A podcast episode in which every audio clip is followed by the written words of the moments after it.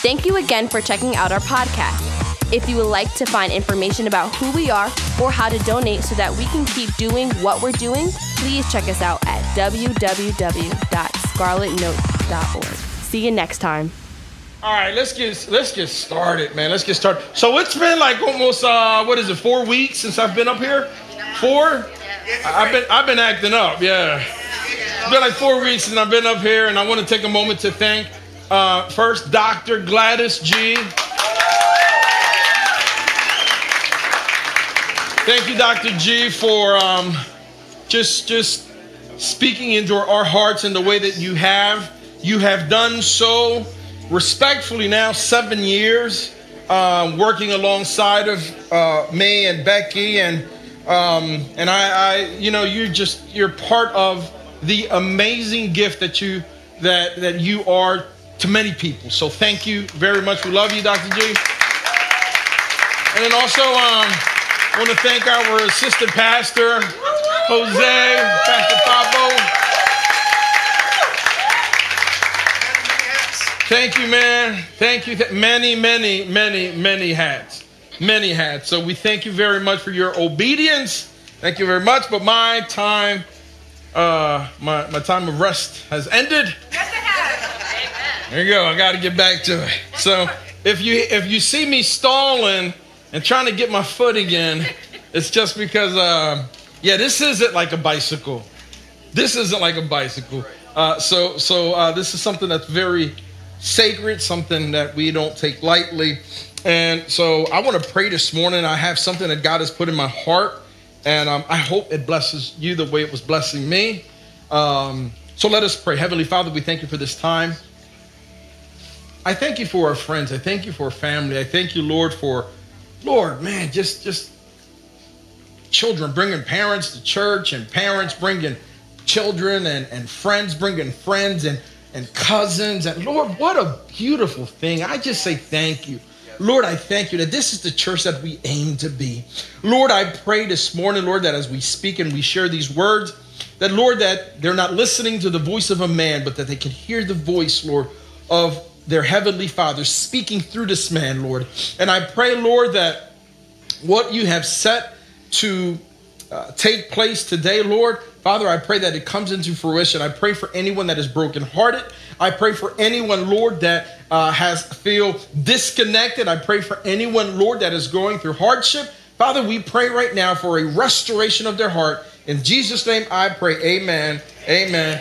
And amen. Man, all right, let's get let's get let's get right into it. All right, everybody, just reshift it. So I'm trying to. All right, here we go. So this morning, I want to I want to take a moment. I want to take a little time today and next week and next week as uh, I want to emphasize the importance of belonging to a local church. Uh, thank you, Doctor, for that. Um, uh, the reason I want to bring awareness to this, it there was a report on um, Washington Post, and Washington Post um, had an article from two pastors out of the Orlando area, and they wrote this book. And the book is called The Great De-Churching. The Great De-Churching. And it talks about research that has been done for the last two years um, about a great exodus from our churches here in America. A lot of people are no longer attending church like they used to attend church. So there's a great exodus. And in 2020, uh, 2020, the average church, in 2020, the average church would be 65 people in attendance. That was the average church in America. The average church in America was 65 people. Two decades before that, it used to be 137. 137. Two decades before that. Well, post COVID 19, that number has now been reduced to 60.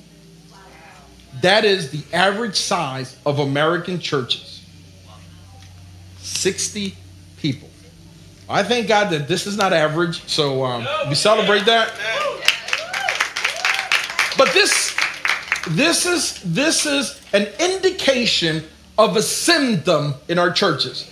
Do you know that one of the biggest complaints of people that have left the church and not come back, one of the biggest, biggest, biggest complaints um, has been that the church feels cold and there is no love. That the church feels cold and there is no love. Well, um, I want to bring awareness to this. I want to speak on living connected and being rooted to a system, a network that Jesus called his church. His church. And the message today is called The Church That Jesus Loves. The Church That Jesus Loves. Are you all with me? Yes. All right. So I want to begin with what Jesus said about his church. All right? We're going to we're going to begin with the words of Jesus and what Jesus said about his church. Whose church is it? It's his church. And what Jesus said about it. We're going to read out of Matthew 16 verse 18 Matthew 16, verse 18. Everybody with me? All right, let's read together in this church. We can read together, all right? Um, and, and, and feel free if there's something in your heart and you want to yell it out, go for it. We have security. but Matthew 16, verse 18, scripture says, Now, this is Jesus speaking, and Jesus said, Now I say to you that you are Peter, which means rock. And upon this rock I will build, I will build, I will build my church. Okay? What else?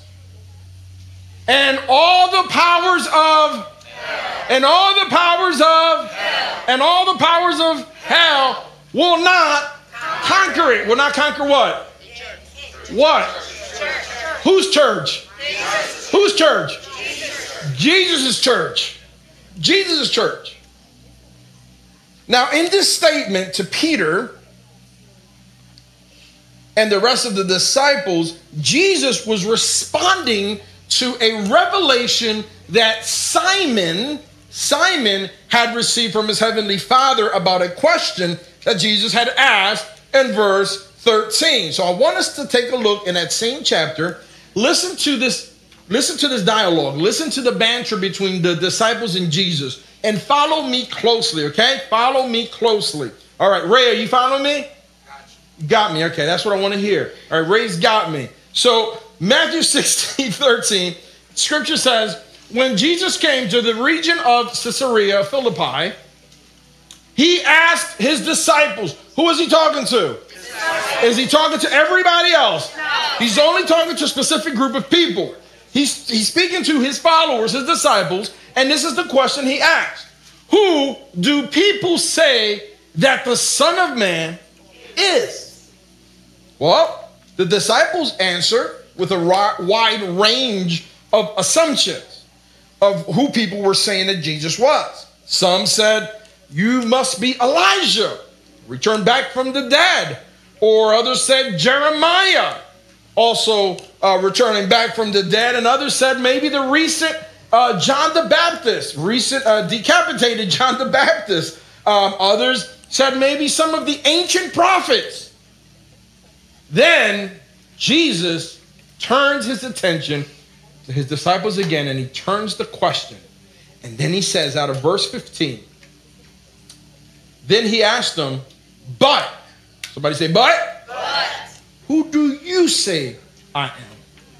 Notice that the question at the beginning is, who do who do people say I am? Who do they say I am? And he's interested to hear what people have to say.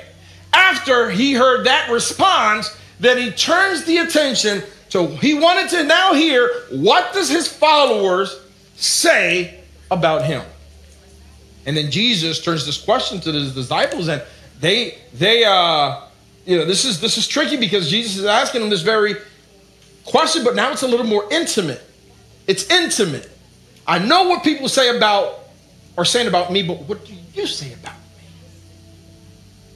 Yes, the world says this, and yes, the world says that, but who do you say I am? Now, this is a deeper question. This is a deep question with no hesitation. Simon Peter jumps, or Simon, I should say, jumps ahead of the line and he raises his hand. Ooh, I got it. I got it. Pick me. I know who you are. I know exactly who you are. And scripture says, verse 16, he says, Simon Peter answered, You are the Messiah, the Son of the living God.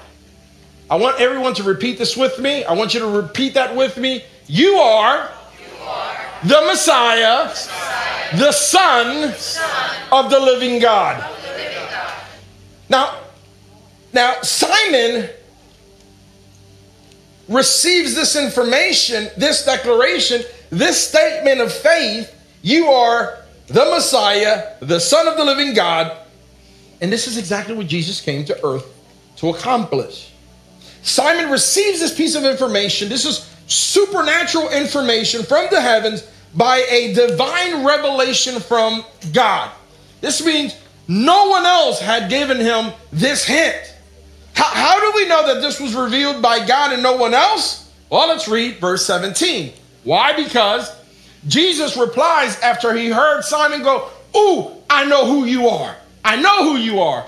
Listen, Jesus then replies, You are blessed, Simon, son of John, because my Father in heaven has revealed it to you. Next, you did not learn this from any human being. So Jesus is making a declaration, a confirmation that what Simon had responded had to be heavenly. Jesus is excited. Jesus is excited. Why would he be excited? This is a Daniel-san and Mr. Miyagi, if anybody remembers. a Daniel-san and Mr. Miyagi. For some of you young kids don't know, y'all, y'all don't know about Daniel-san. Daniel-san and Mr. Miyagi. Anybody remember uh, Karate Kid? The, the real one. The, the, the, the real one. From the original one from 1984 with Ralph Macchio and Pat Morita. And and and this was 1984. And if anybody anybody remember that? Yes. I remember that. Okay, some of you young folk just trying to blitz. But y'all had y'all had the little Smith kid. Man, y'all had the Smith kid. We had Ralph Macchio. And uh and, okay, so listen. So so the whole premise of this thing is that this kid wants to learn how to defend himself because he was being bullied, right? He was being bullied and in the neighborhood, and he wants to learn from a teacher. So he goes to the teacher to teach him the art of karate, right? And uh, he goes to learn karate, and the teacher goes, "All right, you're gonna you're gonna wash some cars, and then you're gonna wax them, and then you're gonna paint some fences, and then you're gonna scrub some floors, and just do that, huh? Yeah, do that. Wash some cars, wash them, paint some fences, scrub some floors. And here this kid does this over and over and over. Teacher just goes about his business and just lives his life while he's over there. Wax on, Y'all remember that? Wax on, wax off, wax on, wax off. And then he's over there at the fences. Right. And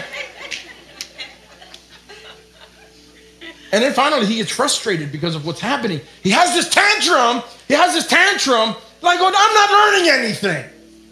I'm tired. I, how is this going to help me? And, and, and he goes into this tantrum, and out of his reaction, he, he throws a blow, and as he throws a blow, and blocks it. And then he throws another one and wax off. And then wax on and wax off. And he's like, oh, stuff Oh stuff. And, and everything that he put into practice, old oh, stuff. Well, this is the same method that Jesus had used with his disciples. Jesus used the same method he wanted to use with his disciples. He said, Come, follow me. In other words, he's saying, Come, follow me and hear me. Come follow me and watch me. Come follow me and experience me. See, the miracles the signs, the wonders, the authority to cast out demons, the wisdom, the compassion, and on and on, left no room for who this man was. Well, Jesus didn't go around telling his disciples, guys, I'm the one. I'm, I'm it. I'm it. I'm, I'm the guy. I'm the one. Yes, I'm the Messiah. I, am that guy that, that's been preached about me or written about me in ancient books. Yes, it's me. It's me. Shh, don't tell nobody. Jesus didn't do that. Jesus simply said, Follow me, walk with me, follow me, and watch. Up to this point, for three years of training, this was the moment that Jesus was waiting for. This was the moment that Jesus is excited about. Jesus is excited because finally the cat is out the hat. Someone was able to look at Jesus and say, oh, That's the Messiah. You're the Son of God. The great secret of his identity is now revealed by the confession of a man. Now, this true identity of who Jesus is would now be revealed to individuals, but directly into their hearts. No longer would this be about rules, laws, regulations, traditions. This was now an intimate revelation that would happen in the hearts of men, directly from heaven, directly to a man's heart. I hope you're following with me. Now, in, in his excitement, Jesus responds. Jesus responds, and we read this first, but he responds. Go back to verse 17. He said, You are blessed, Simon. Why are you blessed, Simon? Why? Son of John, because my Father in heaven has revealed this to you. What did God reveal what did God reveal? What did God reveal to Simon? Come on, you can speak up. Huh? Yes, he was able, he was able to respond and identify who Jesus was. This is a major tipping point for Jesus and his disciples. This was now a point of no return. This was marking a pivotal time in history of men where there will be fulfillment of God's prophecy for how the new work of God on earth would be. For previous times, you had to go through a priest, you have to go through a system to hear or experience God. Now, post Jesus, he is saying the work that I'm going to do will be directly in the hearts of men and women. Bypassing all systems, but I'm going directly to the heart of men. Amen. And this is why he said, Matthew 18. Somebody say now. Now. Somebody say now. Now. So here it is. After, after this time of walking together as disciples and the rabbi, the teacher, Jesus now says, Now I say, that you are what? Peter. You are what? Peter. You are Peter, which means what? Rock. It means rock. And upon this rock, I will build That means that on earth, there already existed churches. But Jesus was making a distinction between the other churches and his church. His church his church would be different. His church. Now he says that I can entrust you all with this great assignment as he is speaking to the disciples. And I love that he says that the church that he's going to build, that the powers of hell, what are you afraid of? Pause for a moment and think about what are you afraid of? What are you afraid of? Just pause for a moment and think about what are the things that you're afraid of? What are your fears? What are your fears? Think about that. Pause for a moment. Jesus said about his church. Who's his church? Who's his church? We are his church. Not the building, not this edifice. No, not these four walls. No, we are his church. And he said that the powers of hell would not what? Conquer his church. You are a walking emblem of victory as you have professed Jesus Christ as your Lord and Savior. You are a walking emblem of victory. Someone needs to hear that. Dan, what does this have to what does this have to do with this church? And, and I want you to listen very carefully with me as I start to kind of wrap things up in the next few minutes here. Jesus told Peter, Now, upon this rock, Jesus is about to build his church. Upon this rock.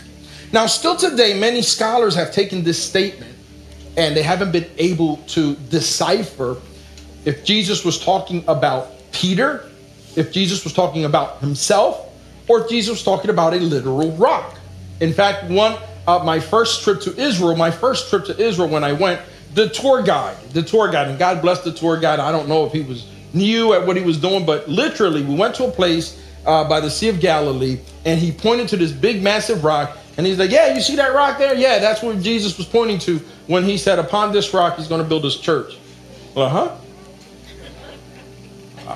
I thought it was a little metaphor, but he was literally pointing to a rock. And, and so, you know, everybody said, oh, that's awesome. And people took pictures by the rock. And I'm thinking, nah, I mean, I think he meant something else. I think he meant something else. So I say this, I say this because I, I want you to hear something. I want you to hear something. The rock on which Jesus is going to build his church was not just any church, but the church, it was a church or is a church where the power of hell would not be able to conquer it. I want you to think about what kind of church that is. Think about how liberating that is. No, I want you to think about how freeing, how freeing it is for you to be a people where the power of hell cannot conquer you. Yes. Think about that your superstitions. I mean, oh my goodness, you don't know the amount of emails and texts that I got because of Friday the 13th. Stop it, people. Stop it.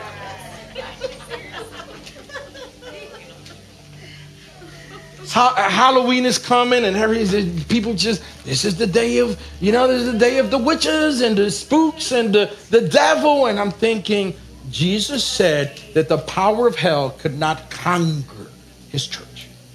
His church. His church. You have to walk victorious in his promises. But if you don't know his promises, then you cannot walk victoriously. Thank you for that little mild clap there. Thank you, Doctor. Thank you. That was good. Yeah, thank you. Thank you very much. She started to clap. I was like, ah.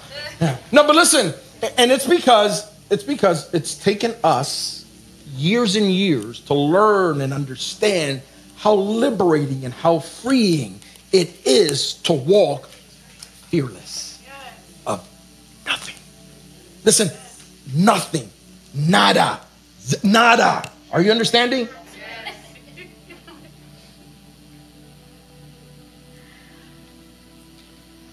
And Jesus talks about this church. The rock that Jesus is talking about was literally Peter's confession, Peter's declaration is the rock that he was going to build his church on. And I want you to and and and I want you to pause and think about this. Nothing stirred up Jesus more than the words of Peter. More than the words of Peter. Nothing stirred up Jesus to the point where it gave Peter an identity change. The church that Jesus loves is a church that he builds, not a man. Thank you, Deanna. That was nice of you. Not a man, but Jesus builds. The church that Jesus loves is a church that can declare to the world, You are the Messiah. You are the Son of the living God. That is the church that Jesus loves. The church that Jesus loves is a church that brings followers and then turns them from average men and average women into mighty, mighty men and women who are fearless. Why? Because of their declaration of who they are in Jesus. Because they have they have felt Jesus, they have heard Jesus, they have experienced Jesus, and based on that, their declaration is, man, from the I don't know about you. I don't know about you. But since I've come to Jesus, my life is never the same. It hasn't been the same. Not since I've gone to church. This is probably my church, ex- my third church experience, right? My third church experience. But coming to Jesus, and I've shared the testimony of my marriage and how my marriage was in a was in a swamp for 12 years, a living hell. Uh, my marriage and and I was a Christian and I was going to church and and but but I see I I just never had received Jesus. I was going to church building. I just never received Jesus. So I couldn't make the declaration that Peter had made. I know who you are. You're the Messiah, the Son of the living God. I couldn't do that. So for 12 years, my life was in a whirlwind. But then something happened miraculously, right? My wife uh, was about to leave my marriage. She wanted a divorce. And man, when, how many know that when stuff hits the fan and, and you fall into a deep, deep place, you get to meet Jesus quick. And um, I met Jesus. I met Jesus. I went on a, I did. I met Jesus. My girl was about to leave me. I met Jesus quick. And um, and I chased after him. I pursued him. I chased after him. I hungered and thirst after Jesus. Nothing else.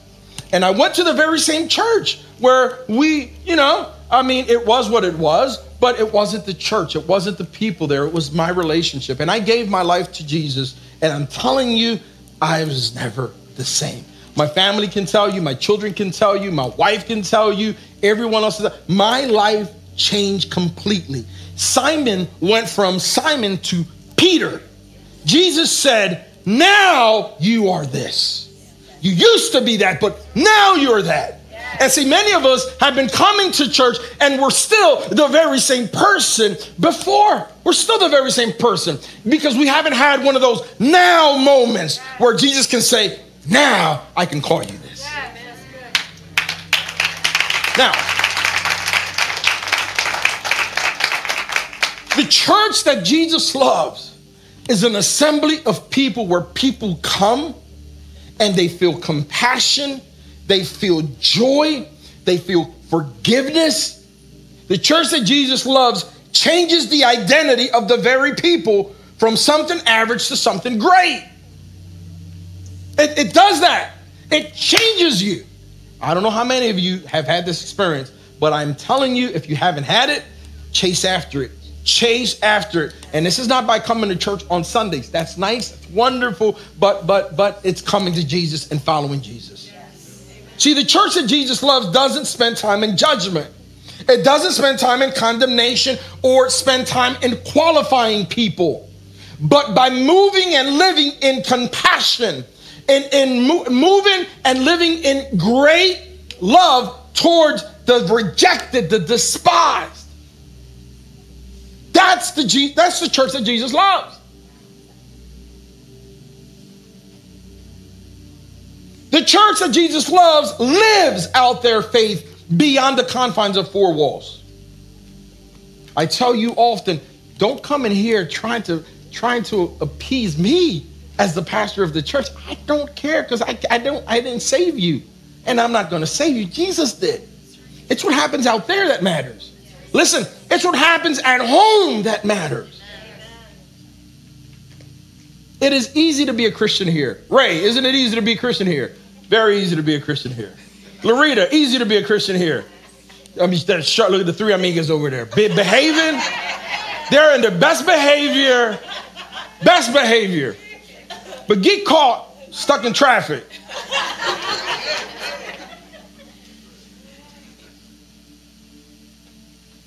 Becky rebukes me often for my conduct when I'm driving. Often, no, honey, don't say that. Don't, don't. It's not every day. I've got, baby, I got better. You ain't hear me? I met Jesus. Hey, don't believe her, y'all. Don't believe her.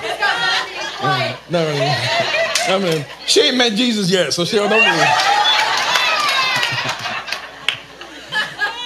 But she'll rebuke me all the time because I could, I could, I could easily lose it, and then I'm quickly reminded. I'm reminded that the church that Jesus loves. What happened? What did she say? but the church that Jesus loves loves and grows by what it experiences, by what it observes. And I want you to know, I want you to know that you have family members that are watching you and observing you. I'm going to say that again. You have family members that are watching you and observing you. Girl, I go to church on Sunday. Eh, That's not what they're observing. What are you doing Monday? How do you conduct yourself on Tuesday? What's your life like on Wednesday, Thursday, Friday, Saturday? See, many people come to church to kind of get cleaned up.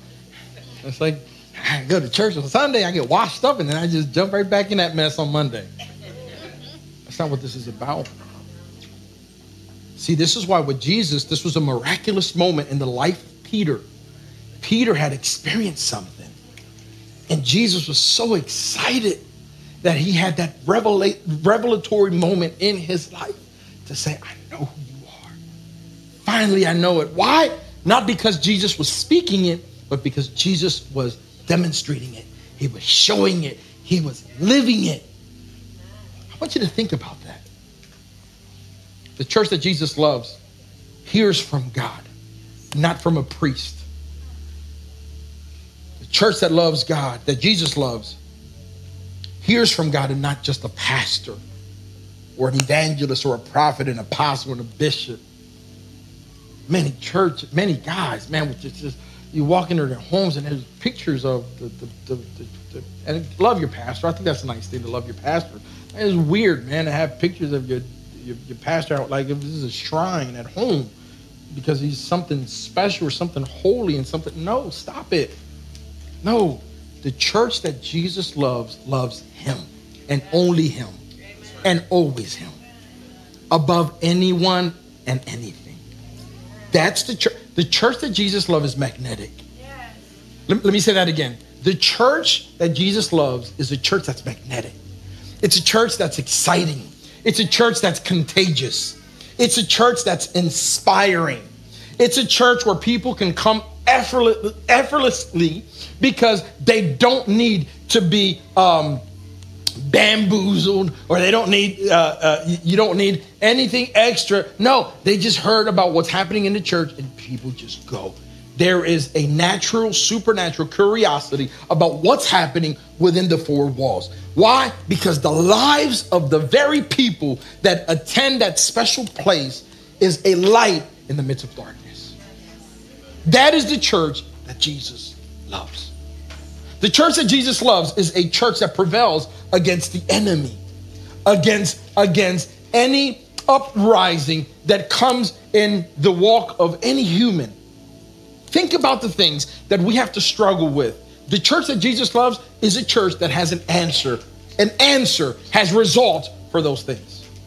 You know, in the midst of all of this uh, calamity around the world between Israel and and Palestinian, I don't want you all to forget that there are church, there are Christian churches in both Palestine and Israel. I want you to think about that.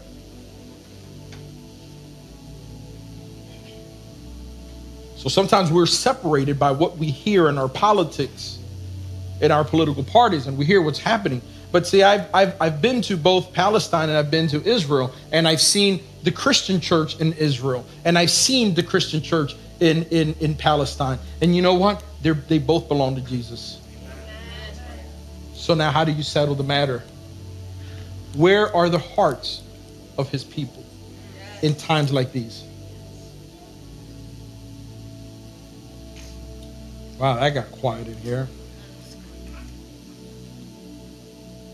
The church that Jesus loves is salt of the earth. It's a light in the midst of darkness. It's a city on a hill that everybody can point to and say, that's the answer right there. Jesus said out of John chapter 3, verse 17, that God sent his son into the world not, not, not, not, not, not, come on, say it with me, not, to judge the world. So what did what what did God send his son to do? Not to judge the world. Come on. But but to save what? Through him. My heart for us all today is not to use scare tactics, manipulation, or to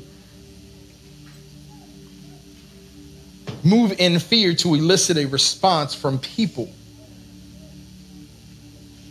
My heart is that just like Peter, today, this moment, you can open your mouth and say, I feel Jesus in this place. I feel him. I hear him. This is what I need. The reason I'm here today is because I need that Jesus. We're not talking about the church, but I need that Jesus. So I want you to stand to your feet. Thank you again for checking out our podcast. If you would like to find information about who we are or how to donate so that we can keep doing what we're doing, please check us out at See you next time.